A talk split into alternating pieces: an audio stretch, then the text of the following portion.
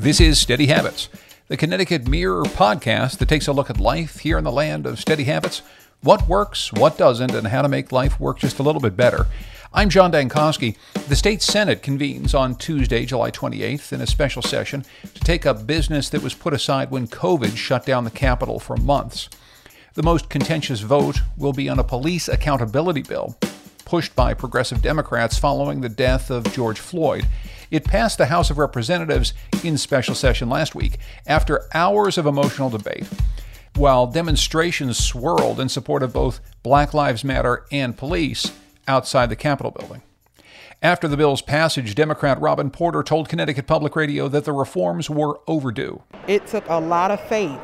The odds were stacked against us, and we had to believe in something bigger than ourselves because this is bigger than us. And that was what did it for me. Among those reforms, a change to the immunity police officers have from civil lawsuits. That's a change that House Minority Leader Themis Klarides said went too far. Once qualified immunity starts to get nicked away at, which this starts, there should be no cop that feels safe going on the road and going to work without having his own insurance. The Connecticut Mirror's Kelan Lyons covers criminal justice and was there for the overnight debate that he said wasn't just a raw battle along partisan lines. All the way up to the vote, he said the contents of the bill were changing. Lawmakers were still hammering out the final details of the bill because they couldn't get an agreement on one specific section.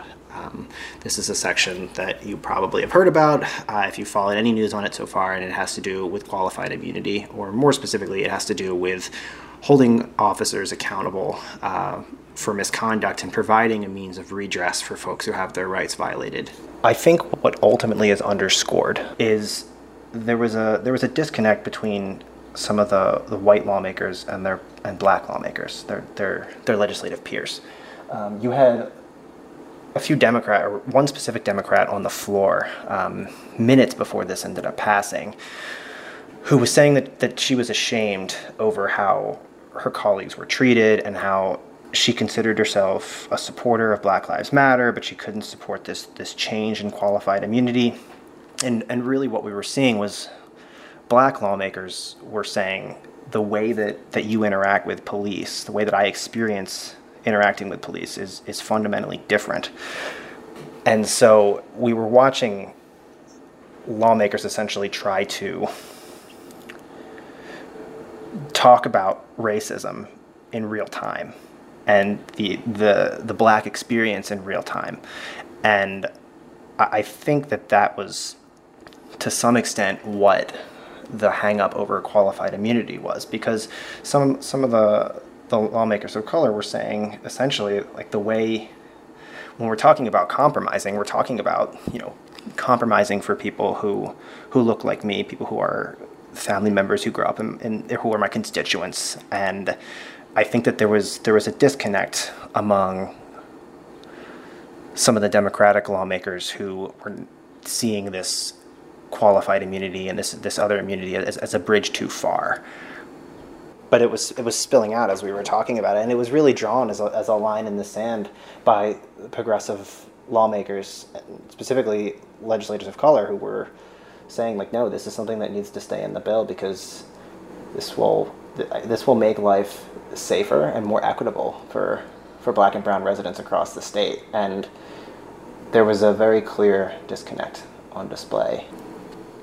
And it was this specific part of the bill that not only was the hang up amongst lawmakers trying to hammer out some sort of bipartisan agreement here, but it was also the reason why the police who were out in front of the Capitol were out there. This was the part that the police were very, very concerned about. This is a big part of that. I want to be clear. It's not as though officers were completely okay with this bill in its entirety. Um, there were they they raised concerns about a number of issues in the bill. Um, to bring up just a few, they were worried about mental health assessments uh, that they would have to get uh, every five years or so, which is actually a concern that was echoed by several uh, mental health advocates. Um, they were also concerned about. I saw some chatter about changing the use of force standard, which which narrows the circumstances in which an officer can justifiably use deadly force. Uh, there were there were also some issues with having to return military equipment um, that they that they said that they relied on.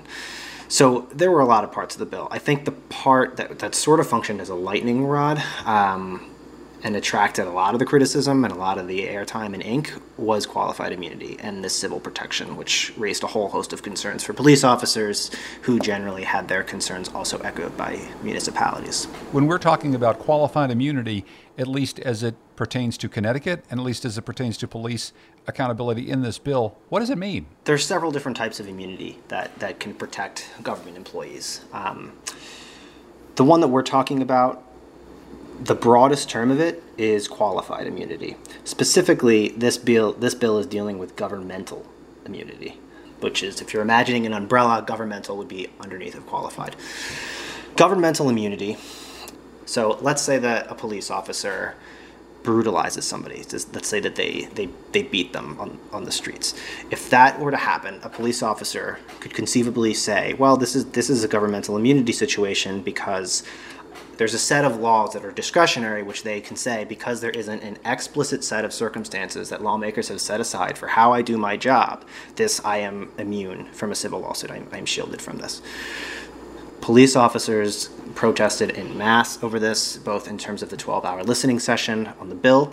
Police Chiefs Association were threatening to pull their support. There were a whole lot of folks who were who were against it. Essentially, their contention was that it is going, they were saying that it would make it harder for them to recruit and retain law enforcement officers. They predicted a wave of retirements uh, and, and people who would just simply leave the profession because they would be scared.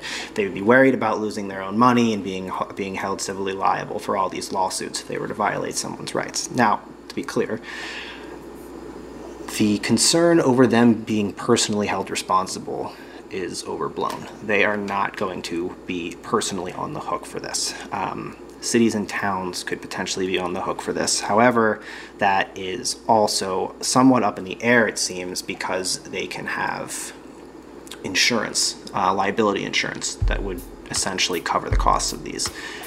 Now, there is concern that cities and towns have over premiums, but there seems to be a dispute over whether or not premiums would rise all of that much. And this is the point that activists make um, if police aren't violating people's rights, then they shouldn't have anything to worry about. And it also provides an incentive for cities and towns to kick people off of their payrolls, police off of their payrolls, if they are repeated violators.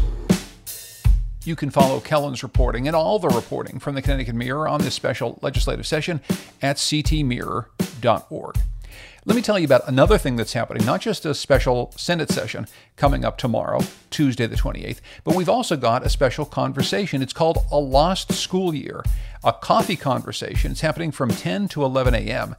I'm going to be leading this conversation along with Jacqueline Rabe Thomas, who covers education for the Connecticut Mirror, and State Education Commissioner Miguel Cardona, along with Ryan Brown. He's a middle school teacher from Bridgeport.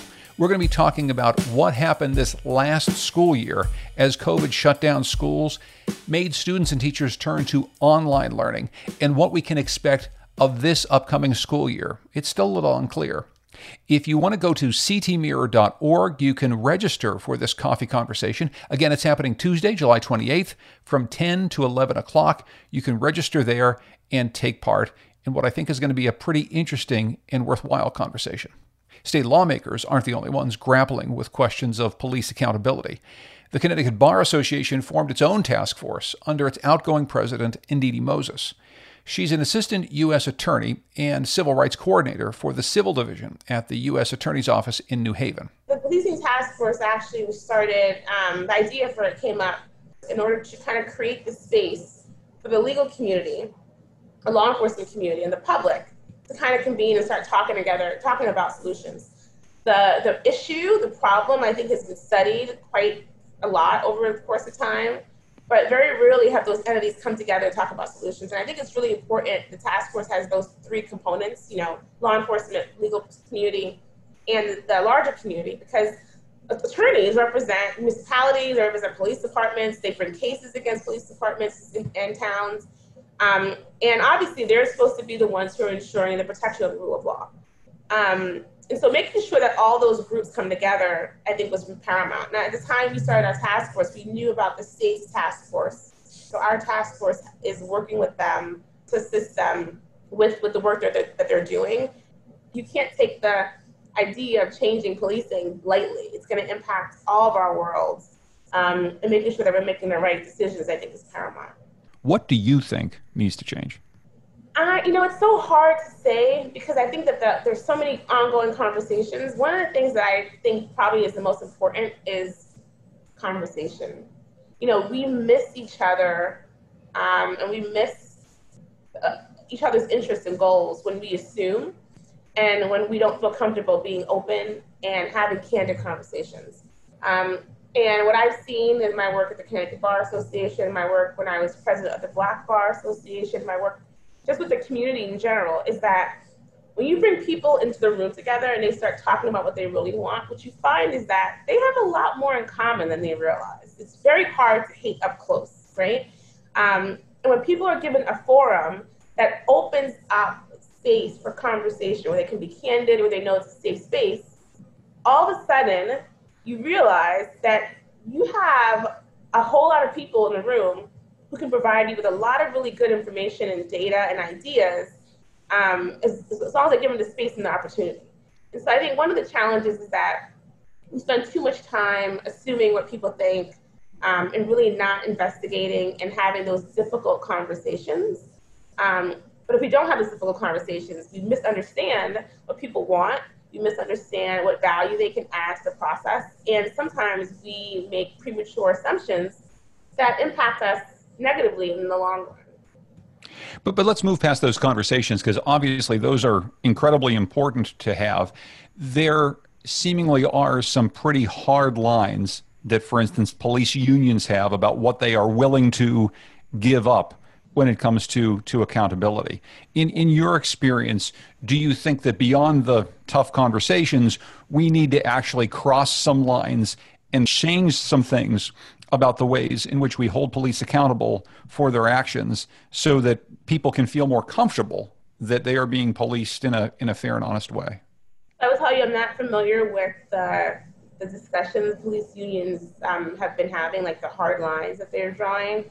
Um, I do believe, just generally, you know, if you want change, you have to get out of your comfort zone, right? Change is not possible if you maintain the status quo, if you continue doing what you've always been doing. It's just it's impossible to actually effectuate change. And so I think on all sides, the important thing is being comfortable being uncomfortable for a while. Things when things change, there are going to be things that you have to give up, and there are going to be things that you have to take on.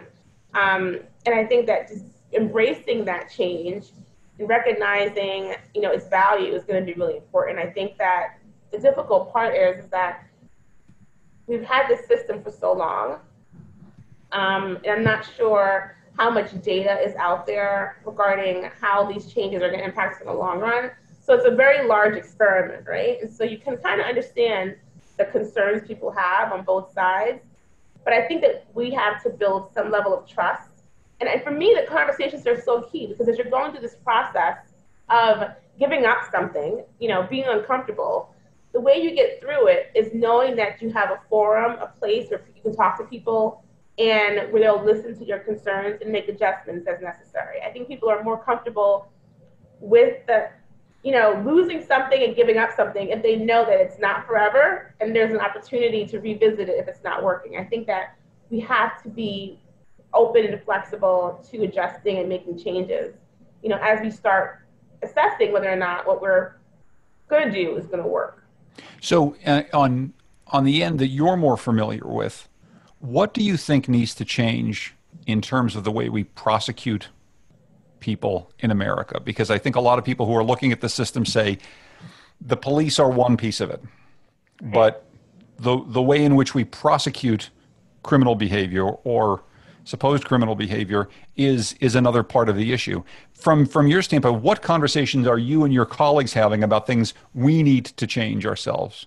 you know, I I do a fair amount of outreach with the Connecticut Bar and just generally, and you know, there's definitely I've seen over the years a lack of information flow, right? So one of the biggest problems with people um, getting frustrated with the system is not understanding how it works, not understanding what the considerations are, not understanding the process, not understanding why things take so long, not understanding how to get involved, and not understanding how to file complaints, not understanding how to navigate this world, right? And so, hey, to keep on saying the word again, you know, communication is key in this space. And I think that the first really important step we can make is having that information flow a lot cleaner, a lot quicker, a lot clearer, so that the community understands the legal world um, and we understand the community's needs.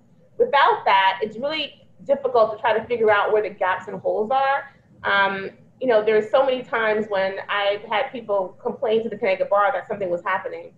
Um, and then you talk to them and you walk them through the process of what's required and how it should play out. And they say, "Oh, that, that's what happened, but I didn't know that's how it's supposed to work." Right? I'm not sure. I, I, I didn't understand that that this was going to happen later on. I didn't understand where I would have a role in this process. Um, and so I think a lot of times, you know, when you hear complaints about lawyers not responding, a lot of times people get frustrated because they filed a complaint on Monday and then they wait three months and nothing happens. And so getting people to understand how the system works, it's not the best, it's not the quickest, um, but understanding when they'll have an opportunity to speak or be involved, I, I found has been so instrumental in getting people to have more faith in the process. And probably that's the number one thing we have to restore is faith and trust. I mean, and and how we do it, I think is the is the bigger question. But I think the first part of it is education, because if the community doesn't understand what's going on, then how could they possibly trust the process, right? And if we don't understand what the community needs and what their where the gaps are, how can we properly serve? I think obviously, I think that what we've seen with the protests and the request to defund the police, and you know what we've been seeing for the last couple months, if you were if you were unclear about the fact that the community didn't trust the system, I think you understand now that that's that's a, that's a reality. Whether it's right or wrong, it's the reality, and um, and we have to embrace it, and we have to work from that point to restore that trust and that faith. Ndidi Moses is an assistant U.S. attorney and the civil rights coordinator for the Civil Division at the U.S. Attorney's Office in New Haven. She is also immediate past president of the Connecticut Bar Association. That's all the time we have for Steady Habits. Our program is produced by Jessica Friedman. Thanks to Bruce Putterman, Beth Hamilton, and Kyle Constable. Our steady beats are provided by George Mastrianis and Dave Swanson, and they're recorded at Legend Studios in Avon, Connecticut. I'm John Dankosky. Thanks so much for joining us.